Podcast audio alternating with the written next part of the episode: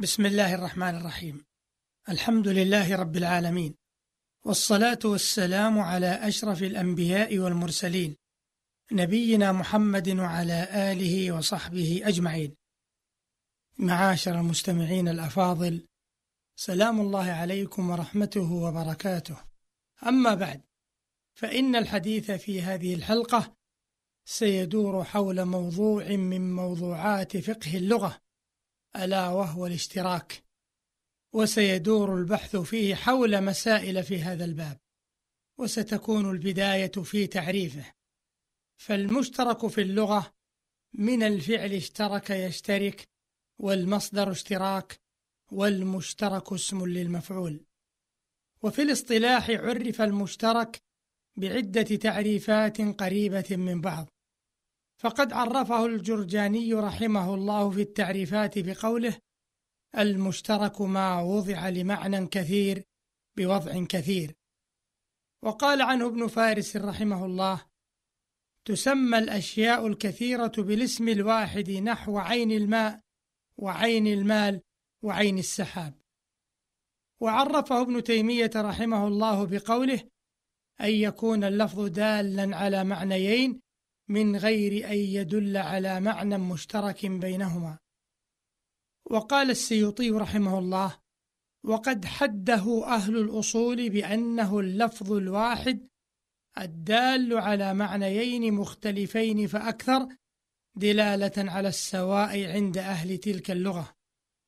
ويمكن أن يعرف المشترك بتعريف مختصر فيقال هو ما اتحد لفظه واختلف معناه. هذا بالنسبة لتعريفه. أما وقوعه فقد اختلف الناس في اللفظ المشترك. هل له وجود في اللغة؟ فأثبته قوم ونفاه آخرون ولكل منهم أدلته. وقد نقل هذا الاختلاف جمع من أهل العلم. منهم شيخ الإسلام ابن تيمية رحمه الله حيث قال بعد أن ذكر حد المشترك فمن الناس من ينازع في وجود معنى هذا في اللغة الواحدة التي تستند إلى وضع واحد ويقول إنما يقع هذا في وضعين كما يسمي هذا ابنه باسم ويسمي آخر ابنه بذلك الاسم. انتهى كلامه. ونصه هذا يوحي بأنه قائل بوقوع المشترك وهذا ما يؤكده قوله في موضع آخر أن الأسماء المتفقة اللفظ قد يكون معناها متباينا وهي المشتركة اشتراكا لفظيا كلفظ سهيل المقول على الكوكب وعلى الرجل. انتهى كلامه. وقال السيوطي رحمه الله واختلف الناس فيه فالأكثرون على أنه ممكن الوقوع لجواز أن يقع إما من واضعين بأن يضع أحدهما لفظا لمعنى ثم يضعه الآخر لمعنى آخر ويشتهر ذلك اللفظ بين الطائفتين في إفادته المعنيين. وهذا على أن اللغات غير توقيفية. وإما من واضع واحد لغرض الإبهام على السامع حيث يكون التصريح سببا للمفسدة كما روي عن أبي بكر رضي الله عنه وقد سأله رجل عن النبي صلى الله عليه وسلم وقت ذهابهما إلى الغار من هذا؟ قال هذا رجل يهديني السبيل. والأكثرون أيضا على أنه واقع لنقل أهل اللغة ذلك في كثير من الألفاظ. ومن الناس من أوجب وقوعه. قال لأن المعاني غير متناهية والألفاظ متناهية فإذا وزع لزم الاشتراك وذهب بعضهم إلى أن الاشتراك أغلب.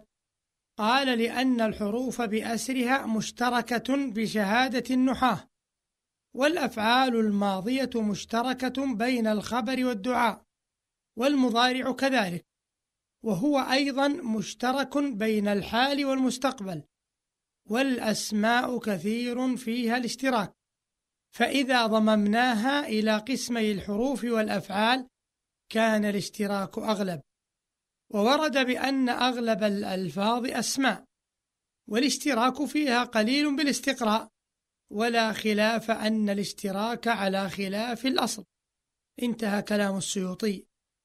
أيها المستمعون الكرام والمتأمل للخلاف في المشترك يجد أنه ما كان ينبغي أن يتوسع ويشقق القول فيه لأنهم جميعا متفقون على وجود ألفاظ في اللغة قد استعملها العرب في الدلالة على معان مختلفة بغض النظر عن كيفية وجودها. مثال ذلك لفظ العين فهي بلفظها قد استعملت لمعان كثيرة. وكذلك غيرها من الألفاظ التي سيأتي ذكر لبعضها. وهذا الاستعمال كاف في إثبات المشترك. لذلك فإن الذي عليه أكثر المتقدمين من اللغويين هو القول بالاشتراك. أما نقل الكلام إلى الحديث عن النشأة الأولى للمشترك وهل يكون أصلا في الوضع أو لا وما يترتب على ذلك من أن المخاطبة باللفظ المشترك لا تفيد المقصود على التمام وما كان كذلك يكون منشأ للمفاسد فهو خروج من الواقع اللغوي وخوض في مسألة نشأة اللغة التي لم يتوصل فيها إلى رأي علمي قاطع. معاشر المستمعين الكرام، إليكم أمثلة من المشترك توضح معناه وتبين مدلوله.